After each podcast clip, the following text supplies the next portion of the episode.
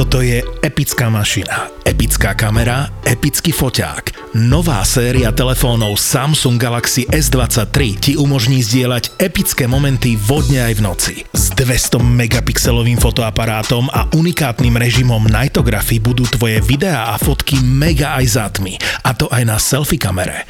Podcasty by ZAPO ti prináša nová séria telefónov Samsung Galaxy S23. Už teraz na Samsung SK a v značkových predajniach Samsung. Všetky podcasty ZAPO sú nevhodné do 18 rokov.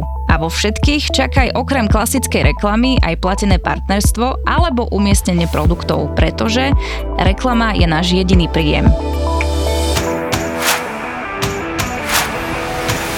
Kamaráti, priatelia, vítam vás pri už 103. epizóde nášho obľúbeného podcastu. No a tento týždeň to bude epizóda trošku iná a naozaj ma mrzí, že bude taká iná a zaslúži si na úvod e, tak trošku aj vysvetlenie.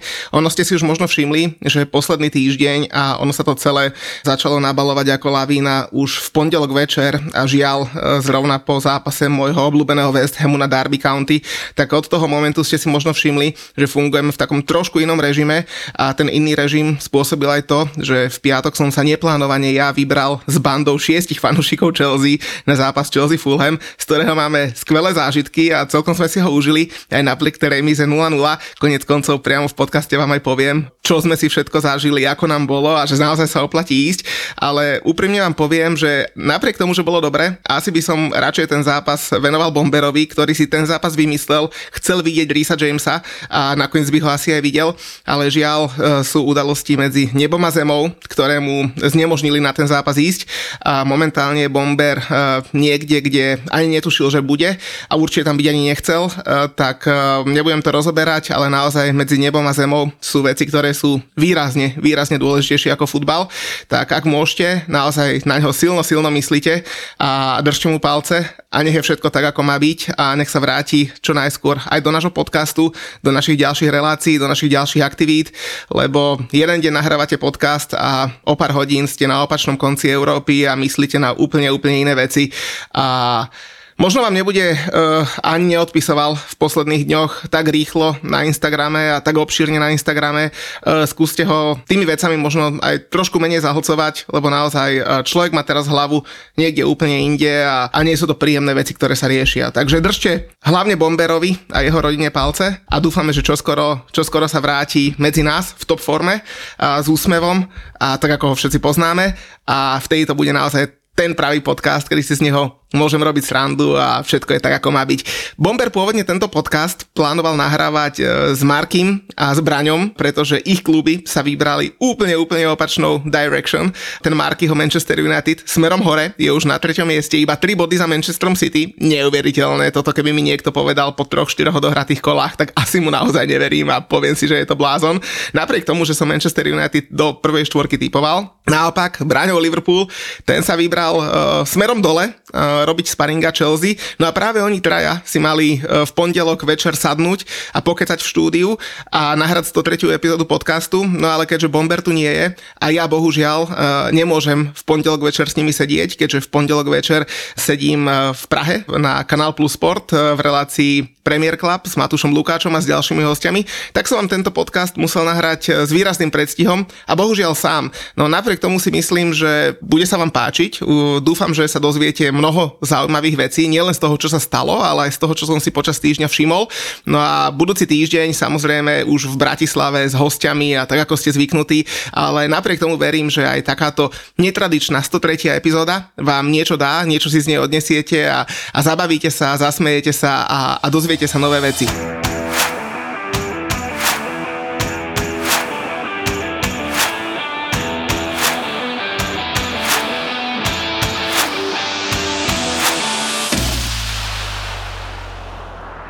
Poďme na to, že čo sa udialo, lebo tak ako som spomínal, na začiatku týždňa sa udiali same, same zlé veci a vyústili až do toho, že som Bomberovi slúbil, že keď všetko dobre dopadne, tak e, budem fandiť Chelsea do konca celej sezóny tejto. A to teda viete, že asi muselo ísť o veľmi dôležité veci. A práve preto som sa vlastne dostal neplánovane v piatok na Stanford Bridge, e, kedy som si musel trošku upratať pracovné povinnosti a už v piatok o 4 ráno byť na pumpe e, s bandou nadržaných šiestich Chelsea fanúšikov, pardon, bol iba piati, pretože že jeden z nich fandil Manchester United, ako kamarát e, si zobral svojho sparinga. A to bola moja spriaznená duša počas celého tripu, pretože keď vás ťahajú po Chelsea puboch a po rôznych ďalších Chelsea miestach, tak e, potrebujete mať niekoho, e, na koho sa môžete pozrieť a povedať si, že ešte ste celkom normálni.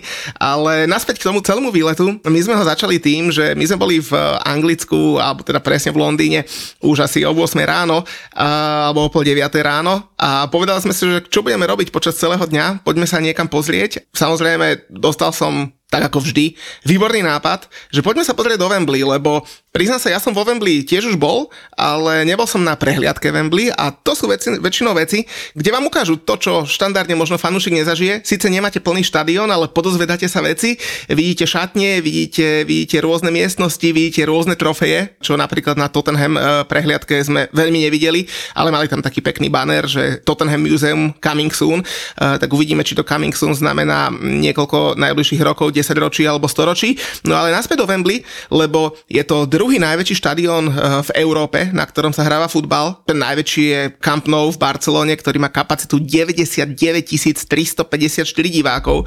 No a Wembley má súčasnú kapacitu 90 tisíc sedadiel. Ten pôvodný štadión uh, Wembley uh, bol zdemolovaný v roku 2003. Za obeď padli aj také tie dve ikonické vežičky, ktoré si určite mnohí pamätajú. No a ten nový štadión stal neuveriteľných 800 miliónov libier. No ale naozaj stojí za to, lebo celá tá štvrť Wembley už od príchodu od metra tou známou cestičkou, kde vidíte vlastne ten zaoblený e, štadión a ten obrovský oblúk, tak naozaj máte zimomriavky po celom tele. No ako prvé nám povedal e, sprievodca, že síce nie sú najväčší štadión v Európe, ale majú jedno číslo, na ktoré sú obrovsky hrdí a to je naozaj najväčšie zo všetkých štadiónov v Európe a to číslo je 2000 618.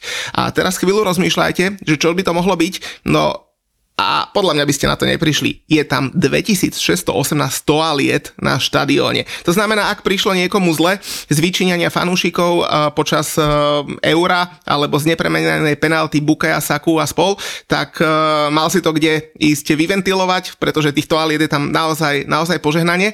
No a napriek tomu 90 tisíc nie je najväčšia kapacita, ktorá na tom štadióne bola. Najväčšia kapacita bola počas koncertu Adele, kedy bolo na štadióne 90 сосед 58 tisíc ľudí v roku 2017. No a tento rekord chcel prekonať Ed Sheeran počas covidu, ale vtedy tam prišlo ľudí iba 96 tisíc. Tak Ed Sheeran ešte pár rokov na to má, aby toto prekonal a je to celkom možné, pretože keď zarátame aj divákov, ktorí teda počas koncertu sú na ploche, ktorá je samozrejme špeciálne prekrytá, tak naozaj ten rekord môže padnúť a možno padne aj tá stovka. Ja som sa pýtal s e, prievodcov, že ako to je s týmito veľkými akciami, keďže na tom štadióne sa nehráva iba futbal, nie sú tam iba koncerty, ale býva tam rugby a mnoho ďalších vecí, tak e, takýchto akcií alebo eventov sa ročne zorganizuje asi iba 40, ale oni považujú za event iba akciu, na ktorej je viac ako 40 tisíc ľudí. To znamená, keď tam máte nejakú menšiu súkromnú akciu, napríklad, e, ja neviem, firma si tam zaplatí nejakú akciu alebo proste niekto iný tam má niečo pre 5000 ľudí,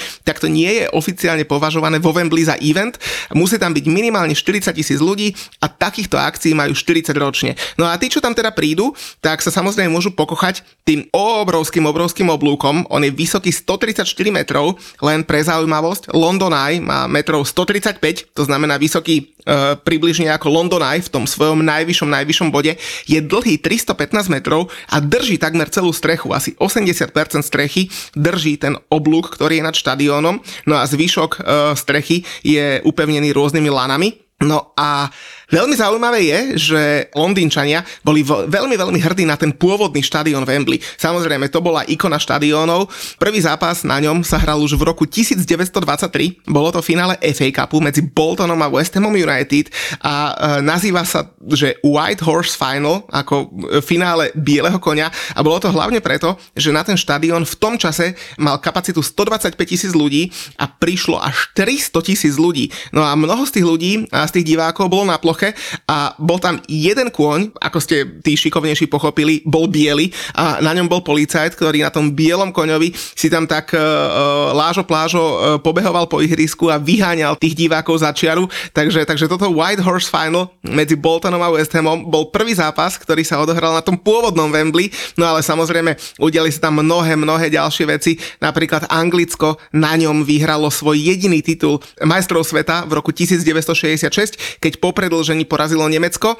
Bol to ten slávny zápas, kedy doteraz nevieme, že či lopta bola za brankovou čiarou alebo nebola pri gole Anglicka. E, nakoniec to teda skončilo 4-2. Treba povedať, že Geoff Hurst dal v tom zápase hetrik, štvrtý gól pridal Martin Peters, kapitánom bol Bobby Moore, no a všetci traja sú odchovanci Akadémie West Hamu a práve kapitán majstrov sveta Bobby Moore má pred Wembley e, takú ikonickú sochu a naozaj je veľmi, veľmi oslavovaný, pretože videli ste nedávno v Argentíne, čo spôsobí titul majstra sveta a keďže toto bol pre Anglicko vtedy prvý a doteraz jediný, tak naozaj pre kolisko futbalu to znamená veľmi, veľmi veľa. Ale v Londýne sú hrdí nie iba na futbal, sú hrdí napríklad na koncerty Madony, U2 a mnohých ďalších, ktorí na Wembley boli, ale Obzvlášť sú hrdí na rok 1985, kedy sa na Wembley konal taký ten slávny koncert uh, Live Aid. Uh, hovorí sa, že je to koncert, na ktorom hudba zmenila celý svet a naozaj ho zmenila, pretože pre spoločnosť a pre to, čo sa následne dialo vo svete, to bolo veľmi, veľmi dôležité. No a práve slovami Freddieho Mercuryho, ktorý vtedy spolu s Queenom vystupoval na Wembley, tak práve jeho slovami začína každý spevák alebo každá skupina, ktorá má koncert na Wembley, tak všetci začínajú slovami Hello Wembley. Poďme pomaly k tomu, že čo sme teda zažili v piatok, lebo my sme tam išli kvôli futbalu a už v piatok, a to je ideálne, keď sa to tak začína, tak začalo ďalšie kolo anglickej Premier League. No a my sme išli na Stamford Bridge na zápas medzi Chelsea a Fulhamom. Odliadnúť od faktu, že uh, chalani ma zobrali do čisto Chelsea baru. Mimochodom, uh, kto ste neboli v uh, takých naozajstných fanúšikovských futbalových baroch v Anglicku, každý Premier Leagueový klub, aj, aj kluby z nižšej súťaže také bary majú. Samozrejme je ich viac, pri tých kapacitách do jedného baru sa zmestí možno niekoľko desiatok, stoviek ľudí, tak tých barov je samozrejme viac v okolí štadiónov. Častokrát bývajú označené tým, že nie sú pre hostujúcich fanúšikov a častokrát e, biletári pred ich vchodom kontrolujú, či máte vôbec lístok na zápas a či fandíte domácemu týmu. Je to z toho dôvodu, aby sa tam nedostal e, a neinfiltroval niekto iný, tak ako sa napríklad infiltroval Žoržíňo do Arsenalu a snaží sa im prekaziť e, cestu za titulom. No, také niečo sa podarilo aj mne, pretože som tak pokýval hlavou, že Chelsea fandím, predsa len uh, vidí na piva za 7 libier a možnosť byť s našou partiou bola silnejšia ako, ako chuť stať vonku v zime a v chlade a nemať to pivo v ruke. Uh, chalani si uh, zaspievali zo pár známych Chelsea pesničiek, aj keď o nich teda veľmi veľa nemajú. Tie, čo som poznal, tak som ich poznal v takej trošku inej verzii, uh, kedy Johna Terryho neoslavujete, ale si o ňom spievate, kedy Franka Lamparda neoslavujete, ale si o ňom spievate niečo iné a tak mi to nejak podvedome stále išlo do huby. Našťastie som sa vždy ovládol, alebo som si odpil z piva. My sme sa ešte zastavili aj vo fanshope a to vám musím páne povedať, že ten fanshop, tak boli sme v ňom už niekoľkokrát, ale keď vás víta hneď pri vstupe e, figurína Enza Fernandeza, tak tušíte, že niečo sa tam bude diať a naozaj e, skoro mi oči vyleteli z jamiek, keď som videl originálny dres Enza Fernandeza v predaji za neuveriteľných 142 libier, čo je v prepočte nejakých 158, možno necelých 160 eur. Keď si predstavím, že na niektorých štadiónoch sa e, 4-5 kôl pred koncom ligovej sezóny predávajú dresy za 30-35 libier, tak naozaj kupovať e, tento dres, e, no Neviem, však urobte si názor sami, navyše v budúcej sezóne ten dres bude určite iný. A tak každému robí radosť niečo iné. Čo ale neurobilo radosť nikomu, tak bola remíza 0-0 z tohto zápasu, pretože aj Chelsea chcela viac, paradoxne, a vzhľadom na priebeh zápasu si myslím, že možno aj Fulham tak trošičku poškuloval po viac ako jednom bode. Nakoniec je tá remíza podľa mňa veľmi, veľmi spravodlivá. Keď treba niekoho pochváliť v tom zápase, tak to je obrana dvojica Chelsea, Badia Shield, Thiago Silva, neskutočne, neskutočne dobrá, hrajú to jednoducho, hrajú s rozumom, hrajú, hrajú pekne, čisto, za mňa naozaj výborná stoperská dvojica. No už len aby to išlo trošku dopredu lepšie, lebo naozaj smerom dopredu. Kai Havertz v prvých 20 minútach 3 offsidy. Keď sa pred koncom polčasu dostal do šance, tak ja som mal z neho pocit, že on sám si myslí, že v tom offside momentálne stojí, pretože zakončili ju tak všelijak leda bolo a nakoniec to skončilo na tyčke a to bolo vlastne najbližšie, čo bola Chelsea ku gólu a potom ešte pri uh, šanci Fofanu v druhom polčase. No ale naspäť k tomu Havercovi, tak ja som sedel asi 5 uh, metrov alebo možno 8 radov za bránou Kepu Arizabalágu práve pri tejto šanci, respektíve, pardon, pra, pra, za bránou Fulhamu pri tejto šanci, ale spomínam Kepu Arizabalagu preto, lebo v druhom polčase bol v tej bráne teda Kepa a tam sme teda videli neskutočný lob um, Alexandra Mitroviča, ktorý naozaj keby Kepa bol o meter, dva vyššie z brány, tak ho nechytí, lebo to, kam tá lopta letí a ako presne ide zapadnúť pod brvno, tak to sme mali možnosť vidieť naozaj niekoľko sekúnd a byť kúsok od toho, tak naozaj to keby zapadlo, tak to by bol naozaj zážitok. No najväčší zážitok z celého zápasu mal asi e, náš Martin, ktorý sedel na tribúne a hovorí mi, že, a sme si aj písali cez zápas, že sa tak obzeral dozadu, že sa mu zdá, že niekto zaujímavý za ním sedí. No a nakoniec sme zistili, že je to taká austrálska modelka a hviezda Instagramu a YouTube. Volá sa, že Ashton Wood a to bude teda naša čaja 103. epizódy. No a nakoniec sme si to overili takým spôsobom, že teda jednak ju Martin odfotil aj s kamoškami, boli tam asi 4 a hovoril teda, že sa výborne, výborne zabávali, napriek tomu, že mali Coca-Coli a, a na Instagrame potom písali, že majú čistý február, tak uvidíme, dokedy im ten čistý február uh, vydrží, pretože keď nastupoval na ihrisko Ben Chilwell, tak práve Ashton Wood uh, z toho mala samozrejme najväčšiu radosť, fotila si ho, dávala ho na Instagram. Ben Chilwell tú fotku, ako prichádza na ihrisko a na ktorej je aj náš Martin, potom zdieľal vo svojej storke. No a takto sme si to overili, že Ashton Wood naozaj bola tá, ktorá sedela nad Martinom a no možno keby som na tom mieste bol ja, tak uh, máme čaju aj priamo na Instagrame a priamo v podcaste. Po zápase mnoho fanúšikov bolo smutných, ale uh, kto bol možno cez víkend smutný ešte viac ako Chelsea, tak bol Arsenal, pretože keď ideš na Everton, tak pravdepodobne nečakáš, že, že z Liverpoolu odídeš bez bodu, no len to by ti v ceste nemohli stať eh, nový tréner domácich Sean Dyche, No a jeho zverenci z Barnley, uh, uh, McNeil a Tarkovský, po ktorých akcii alebo po asistencii McNeila a zakončení Tarkovského padol jediný gol zápasu, takže 3 body pre Everton, no a vyzerá to, že Sean Dyche naštartoval Everton na ceste k záchrane, no a Arsenal bol veľmi, veľmi smutný, konec koncov iba trikrát vystrelil na bránu, zápas nedohral, nedohral Martin Odegaard, ktorý bol pre m, taký, na jeho pomery samozrejme, slabší výkon uh, vystriedaný, a musím povedať, že ja som si tento zápas e, celkom užil a pozrel, pretože my už sme v tom čase boli z Londýna doma, e, takže prišli sme, a teda ja osobne som prišiel do obývačky e, tesne po výkope a naozaj ten zápas som si mohol celkom užiť. Čo som si potom spätne pozrel a tiež celkom zaujímavo užil, tak bol zápas Brightonu s Bournemouthom a to vám musím povedať, že keď Brighton ako favorit zápasu má celý zápas miernu prevahu a napriek tomu nevie dať gól, ale aj tak dovedie ten zápas do úspešného konca a vy, vyhra 1-0, tak toto je podľa mňa znak veľkých tímov, no a Brightonu sa to podarilo, gól dal kto iný ako Kaoru Mitoma, o ňom sa v posledných týždňoch na juhu Anglicka naozaj hovorí vo veľkom, myslím, že 25-ročného japonského krídelníka naozaj nemusíme podrobne predstavovať. Na ňom je určite zaujímavé to, čo sme už spomínali aj na našej aplikácii Toldo v jednom z podcastov s Matúšom Lukáčom a s Karlom Herringom. On bol totiž na hostovaní v Royal Union, čo je belgický klub, momentálne druhý v belgickej lige. No a zaujímavý je tým, že vlastní ho Tony Bloom, čo je zároveň aj vlastník Brightonu. No a on tam takto poslal rozohrať sa Kaoru Mitumu. No a zjavne mu to prospelo, pretože v tejto sezóne už dal 5 ligových gólov e, v celej v sezóne 7, vrátane toho krásneho gólu, v ktorým rozhodol e, zápas FA Cupu proti Liverpoolu v štvrtom kole, keď dával gól na 2-1. No a paradoxne bol to práve on, kto sa preslavil aj na majstrovstvách sveta, pretože práve po jeho asistencii a tom vytiahnutí lopty, ktorá už vyzerala, že je za bránkovou čiarou, tak práve po tomto, tejto jeho asistencii a tomto jeho zákroku padol teda ten gól Japonska, o ktorom sa hovorilo dlho a hovoriť sa aj bude a mnohí sa učili, že čo je to objem a, a že to nie je obsah a, a podobné záležitosti z fyziky, kedy lopta naozaj nebola za brankovou čiarou. Takže Kaoru Mitoma odporúčam, sledujte a Brighton je na výbornej ceste hore.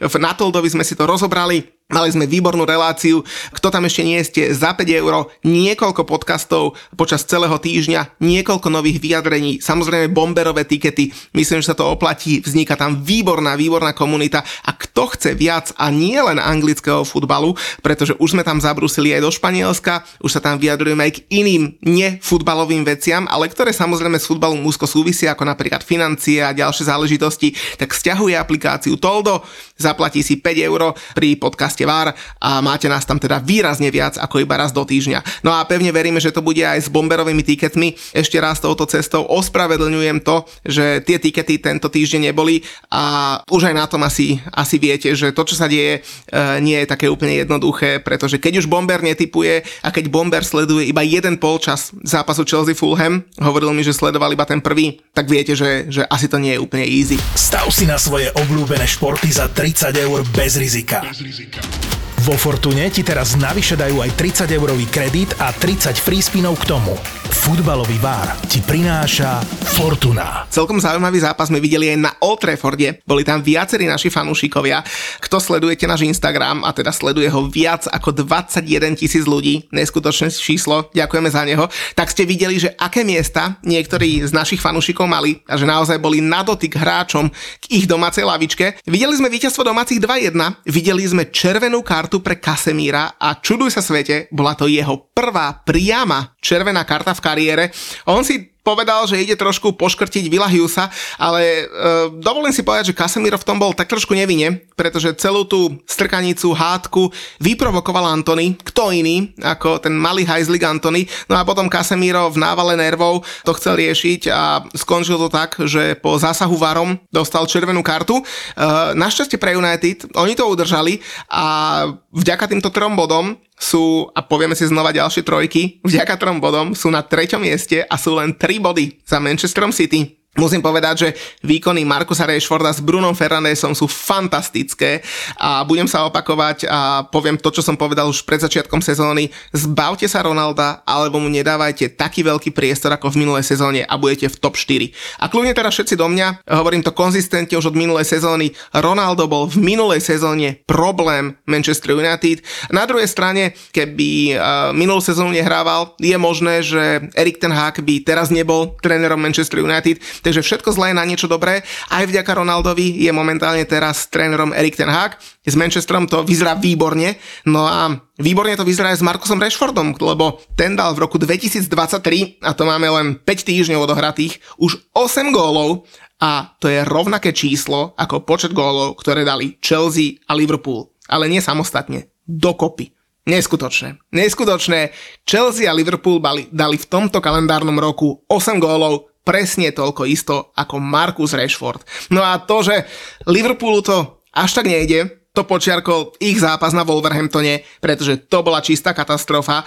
Možno ešte horšia bola tlačovka Jurgena Klopa, ktorému už naozaj dochádzajú výhovorky a možno tak trošku zo strandy povedal, že tretí gól nepočítam, lebo ten padol e, počas prvej návštevy domáceho týmu na našej polovici v druhom polčase, na čo veľmi promptne zareagoval admin Twitterovho účtu Wolverhamptonu, ktorý hneď po tej tlačovke updateoval uh, grafiku, uh, v ktorej prečiarkol tretí gol Wolverhamptonu, opravil skóre z 3-0 na 2-0, tak toto zavesil na Twitter a presne to je to, čo my máme radi a presne to je náš človek a takto to má fungovať. Takže gratulácia Wolverhamptonu, no a gratulácia aj obrancovi Lestru, Votovi Fajesovi, pretože ten je po majstrovstvách sveta v Katare najlepším strelcom Liverpoolu. Opakujem, obranca Lestru je najlepší strelec Liverpoolu, dal dva góly, obidva boli vlastné v tom nešťastnom zápase e, proti Liverpoolu. No a okrem neho už e, dali góly za Liverpool iba Mosalah, Van Dijk, Bajčetič a Oxley Chamberlain. Vidíte, 4 góly od 4 rôznych hráčov, Wood Fies dal sám 2 a takto to bohužiaľ vyzerá s Liverpoolom. No a poďme si možno povedať aj, že prečo, lebo fanúšikovia Liverpoolu budú samozrejme vedieť lepšie tie detaily, ale keď sa tak trošku zamyslíme nad tým, že ako uh, Liverpool fungoval a ako dobre vládlo to trio Klopp, Edwards, Gordon, z ktorého zostal momentálne v aktívnej funkcii iba Klopp, tak e, naozaj na, na Enfielde to asi, asi ide od 10 k 5. Postupne z týmu odišli ďalší dôležití ľudia, ktorí boli okolo A týmu, čiže to Filip Jakobsen, Harrison Kingston, Mark Leyland a mnoho ďalších. Samozrejme boli nahradení, ale mm, ono všetko niečo trvá, kým si to sadne, tak, e, tak určite nejaký ten týždeň prejde. No a zároveň e, proti Liverpoolu hrá aj to prekliatie klopovej 7. sezóny, pretože je to práve 7. sezóna a všetci dobre viete, ako sa Jurgenovi Jurgenovi Klopovi darilo počas 7 sezón na jeho predchádzajúcich štáciách. No a keď si rozoberieme čísla Liverpoolu po 19 zápasoch, to znamená po polovici sezóny, minulý rok, rok versus tento rok, tak tie čísla sú neskutočné. A teraz počúvajte tie rozdiely strely na bránu Liverpoolu, to znamená, bavíme sa teraz o obrane Liverpoolu, aká je pevná, zvnútra 16 minulý rok po polovici sezóny 5,95, tento rok 7,9. O dve strely viac zvnútra 16 smerujú na bránu Liverpoolu. Strely mimo 16 na bránu Liverpoolu, minulý rok 2,37, tento rok 2,53. Opäť nárast. Inkasované góly. Minulý rok 0,84, tento rok 1,32. Nárast o pol inkasovaného gólu na zápas. Čisté konta v minulej sezóne 0,53, to znamená každý druhý zápas čisté konto a tento rok 0,26, to znamená čisté konto Liverpoolu iba každý štvrtý zápas. A teraz poďme na útočnú polovicu.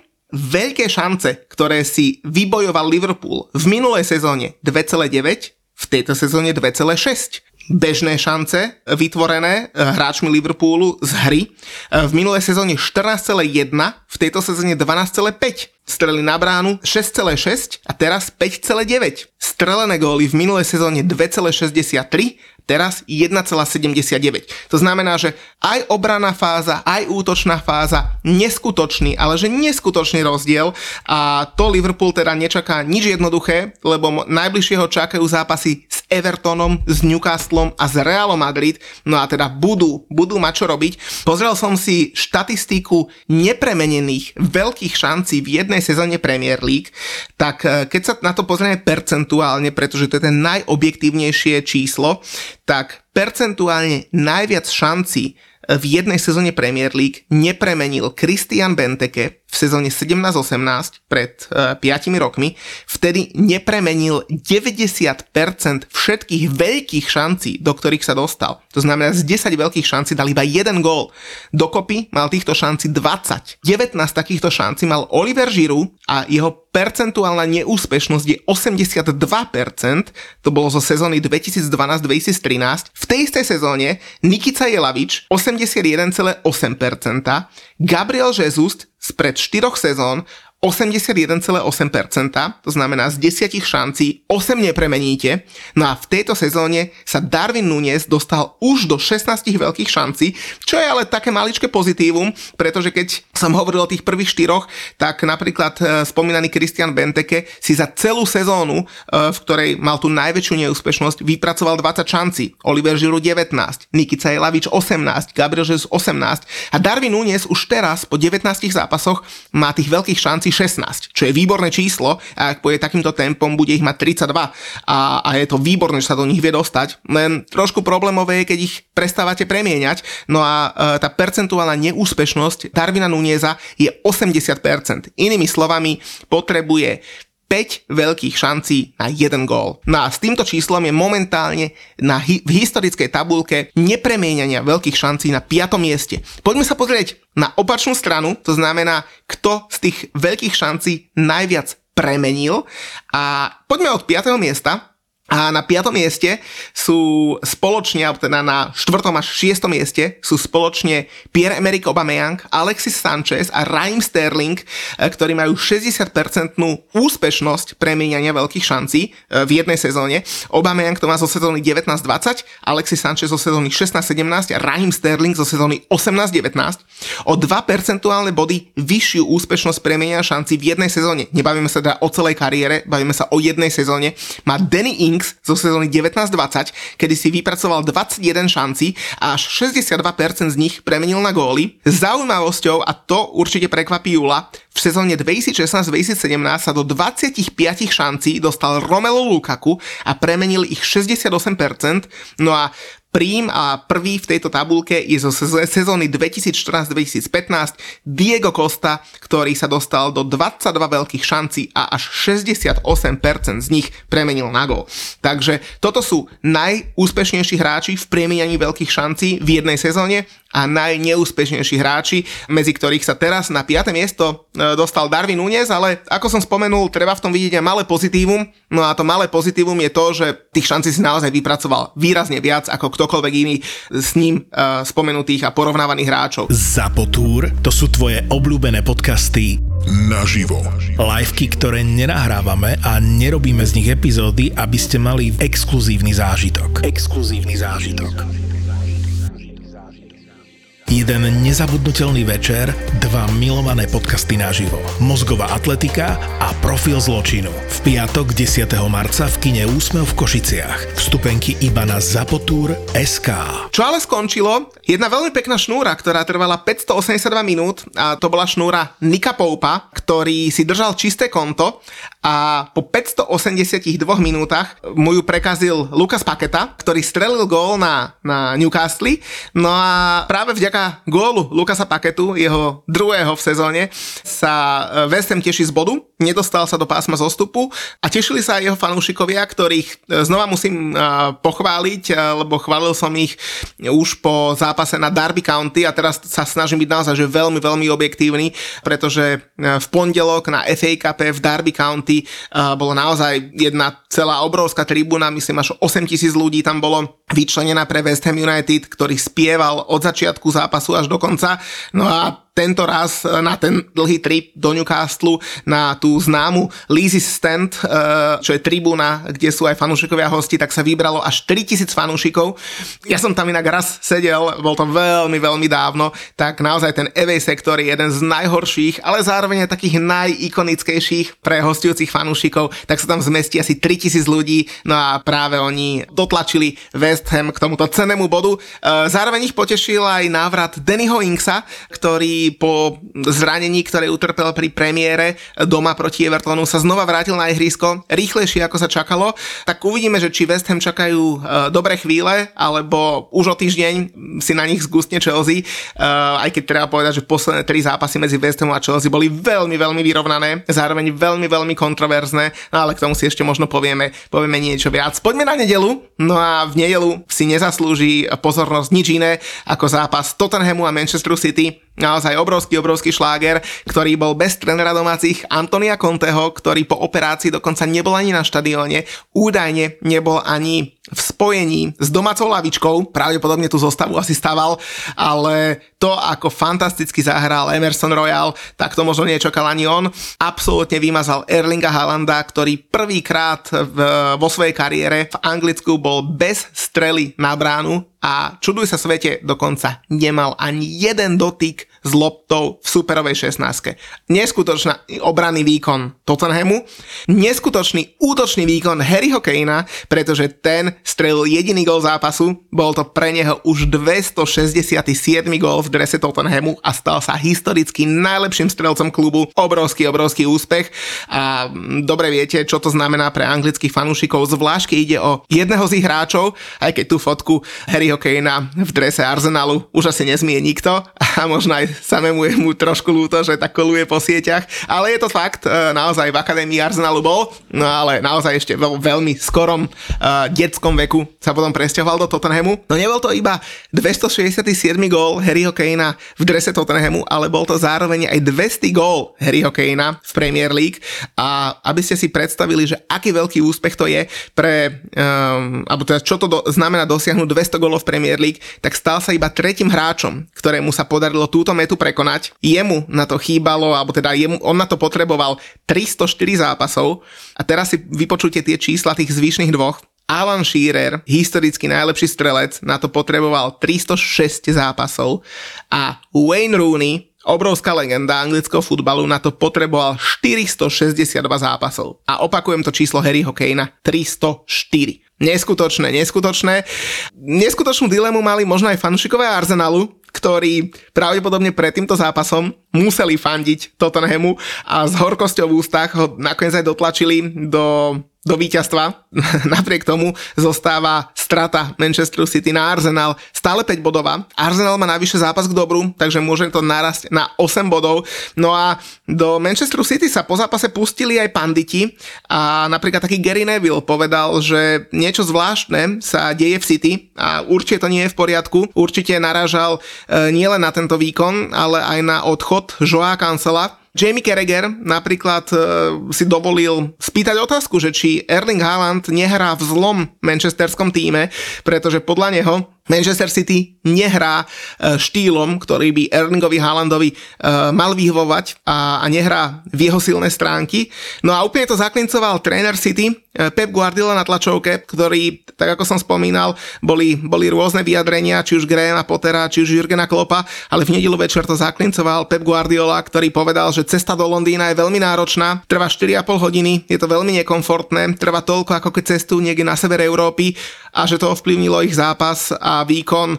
No, e, Pep asi si nebol v Londýne prvýkrát a zrejme ani posledný. E, asi si si už na tú cestu zvyknúť mohol a naozaj sedieť v či už e, v dobrom a luxusnom autobuse, alebo častokrát aj v lietadle na krátku vzdialenosť, asi nie je až také zlé, asi to k futbalu patrí a asi to bola príliš, príliš čip výhovorka.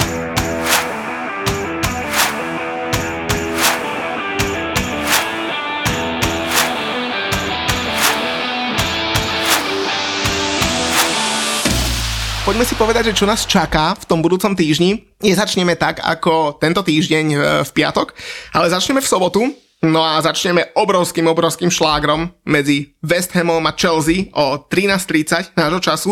Pôvodne sme zvažovali, že sa tam pôjdeme pozrieť, lebo na poslednom zápase, ktorý hral West Ham proti Chelsea, tak v roku 2021 v decembri, tesne pred Mikulášom, som bol aj s Julom a vtedy West Ham vyhral gól Martura Masuaka 3-2 eh, v 87. minúte. Asi nikdy nezabudnem na ten zápas, nikdy nezabudnem na Julov pohľad. No a odvtedy sa odohrali už len dva zápasy, obidva na ihrisku Chelsea. Najskôr Chelsea vyhrala gólom Kristiana Pulisika v 90. minúte, potom ako eh, Jorginho nepremenil penaltu po veľmi, veľmi diskutabilnej červenej karte Krega Dawsona, takže naozaj veľmi diskutabilné víťazstvo Chelsea na domácom ihrisku 1-0. No a to, čo sa dialo v prvom zápase tejto sezóny, kedy West Ham viedol na Chelsea 1-0 a potom gólmi e, Bena Chilvela a Kaja Haverca v posledných 15 minútach zápasu Chelsea e, otočila. Následne nebol uznaný gól Maxwella Corneta v poslednej minúte No, asi si vieme uh, urobiť e, z tohto zápasu každý svoj názor. Konec koncov aj komisia rozhodcov potvrdila, že naozaj uh, rozhodovanie Andyho Medleyho v tom zápase nebolo košer a ovplyvnil výsledok. Takže, takže myslím, že West Ham sa nemá čoho bať. V tomto zápase sa vráti aj Joao Felix, ktorý si už odpíka trojzápasový trest za červenú kartu vo svojom debute. Takže uh, jedno londýnske derby bude mať na obed Ďalšie londýnske derby budeme mať uh, o 16. kedy Arsenal doma privíta Brentford a to môže byť uh, páni veľmi, veľmi zaujímavý zápas, pretože uh, Arsenal síce uh, na Brentforde uh, na jeseň vyhral 3-0, ale dobre vieme, že Brentford vie zahrať uh, konec koncov uh, vo svojom poslednom zápase porazil vysoko 3-0 Southampton, predtým uh, porazil doma dokonca Liverpool 3-1, takže, takže Brentford vie, ťahá dobrú, dobrú šnúru, keď si odrátame ich prehru s West Hamom v FA Cup, tak v lige ťahá šnúru 6 zápasov bez prehry a naozaj sa mu darí, v tabulke sa dostal už na krásne 7 miesto a spolu s Brightonom poškuluje po, po pohároch, ale tak Arsenal si má čo naprávať a ja si myslím, že Arsenal to proti Brentfordu dá. Čo ma ešte zaujíma z týchto zápasov, bude určite zápas Fulhamu s Nottinghamom, pretože na Nottingham si musíme dať naozaj, naozaj všetci pozor.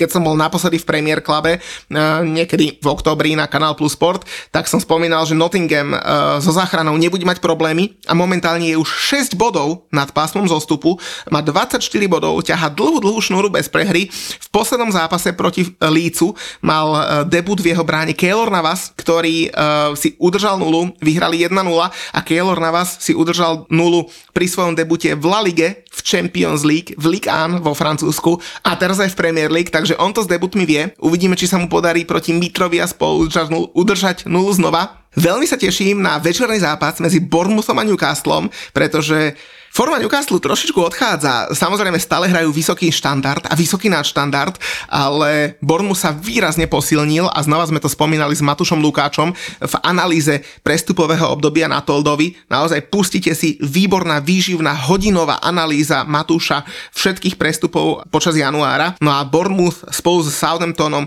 minulý uh, Southampton druhý najviac uh, na prestupy a Bournemouth štvrtý najviac na prestupy. Takže naozaj mohlo by to mohlo by to zamiešať karty. No a v nedelu obrovský, ale obrovský šláger, uh, derby dvoch rúží, o tom, uh, prečo sú tam rúže, sme už niekoľkokrát v podcaste hovorili a naozaj je to zápas, ktorý, ak si odmyslíme uh, duel Manchester United proti Liverpoolu, čo je jedno z najväčších derby, tak zápas na pôde Lícu, tak to je naozaj krém de la krém všetkých derby a všetkých, všetkých fanúšikov, ktorí takéto veci majú radi.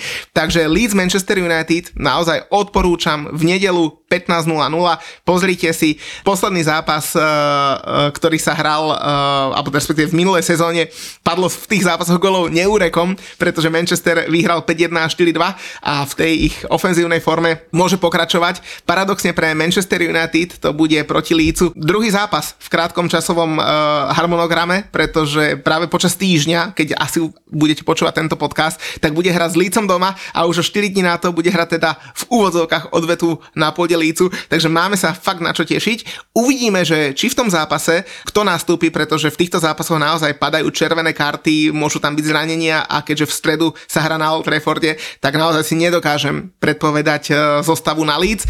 Máme sa určite na čo pozerať. Už sme ohlásili tri stretnutia s našimi fanúšikmi. Možno keď budete počúvať tento podcast, tak jedno z nich, to prvé, ktoré bude už budúci štvrtok a bude v Košiciach, tak možno už bude vypredané. V čase nahrávania tohto podcastu bolo vypredaných asi 93% lístkov a to sme ešte navyšovali kapacitu vo Face Klube v Košiciach. Spoločne si tam pozrieme zápas Európskej ligy medzi Barcelonou a Manchester United. Privedieme vám tam skvelých hostí z Forza Barka a aj z Devil Page, z United Way, CZSK Markyho.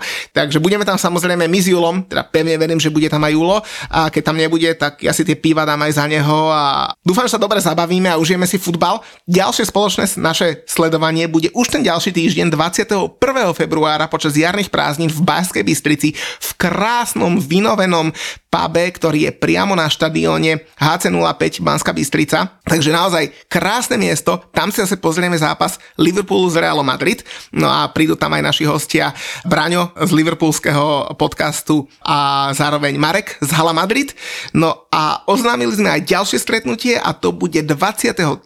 februára, bude v Bratislave a na ňom si zase pozrieme odvetu zápasu Európskej ligy medzi eh, Manchester United a FC Barcelonou. Takže tri stretnutia s nami. Ak by ste chceli na ne lístky, píšte nám do správ, píšte nám e-maily, dajú sa kúpiť online, je to veľmi, veľmi jednoduché. Stretneme sa, užijeme si perfektný večer, máme tam super party, máme tam super hostesky, máme tam super ceny od štoku, budete môcť vyhrať, a nebudem vám hovoriť, čo môžete vyhrať, ale budete môcť vyhrať krásne, krásne ceny. No a hlavne stretne sa VAR komunita. Čo je lepšie ako VAR komunita? málo čo. Možno lepšie je už, keď v tej VAR komunite nechýba Julo, Takže záverom 103. podcastu mi dovolte ešte raz popriať Julovi, ktorý nás určite počúvať bude.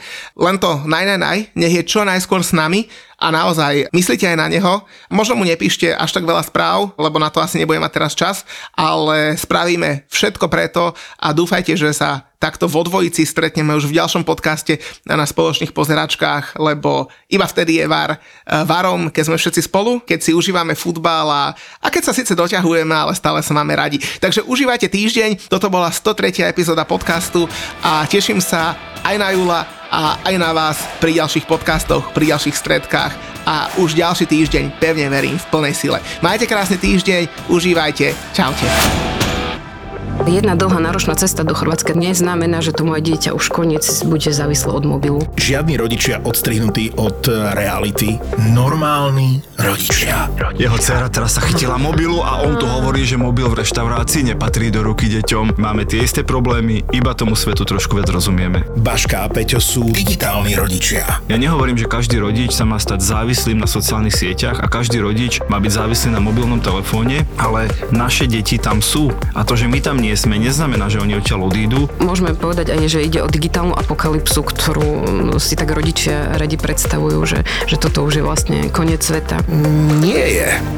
Máme pre vás tipy a triky ako na deti, ktoré nechcú pustiť mobil z ruky. Nezmeníme tú túžbu, my iba vieme to ukočirovať. Keď chceš potrestať svoje dieťa, nezober mu mobil. Zober iba nabíjačku od jeho Áno. mobilu a pozeraj sa na to Čo zúfalstvo. sa bude diať? ZAPO v spolupráci s SKNIC ti prinášajú podcast Digitálni rodičia. Digitálni rodičia. A my sa čudujeme, že dvojročné dieťa chce mobil k jedlu a trojročné dieťa sa už nevie zahrať inak ako na mobile. Tie deti sa už dnes narodili s mobilom v ruke. A musíme si Peťo povedať, že to polročné dieťa, ročné, ktoré už chodí, sa vie postaviť Počkaj, na ono, mňa. ono, skôr ak sa postaví, tak už vie preskočiť reklamu na YouTube. Vie, vie presne, kde ma ťuknúť. Digitálni rodičia. Digitálni rodičia.